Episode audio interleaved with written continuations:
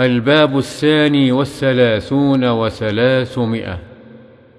باب كراهة قول الإنسان في الدعاء اللهم اغفر لي إن شئت بل يجزم بالطلب. عن أبي هريرة رضي الله عنه أن رسول الله صلى الله عليه وسلم قال لا يقولن أحدكم اللهم اغفر لي إن شئت. اللهم ارحمني إن شئت.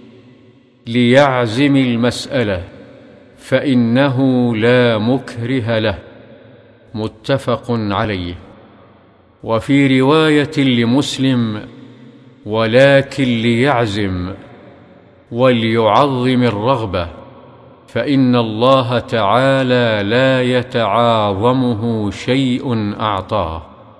وعن أنس رضي الله عنه قال قال رسول الله صلى الله عليه وسلم إذا دعا أحدكم فليعزم المسألة ولا يقولن اللهم إن شئت فأعطني فإنه لا مستكره له متفق عليه.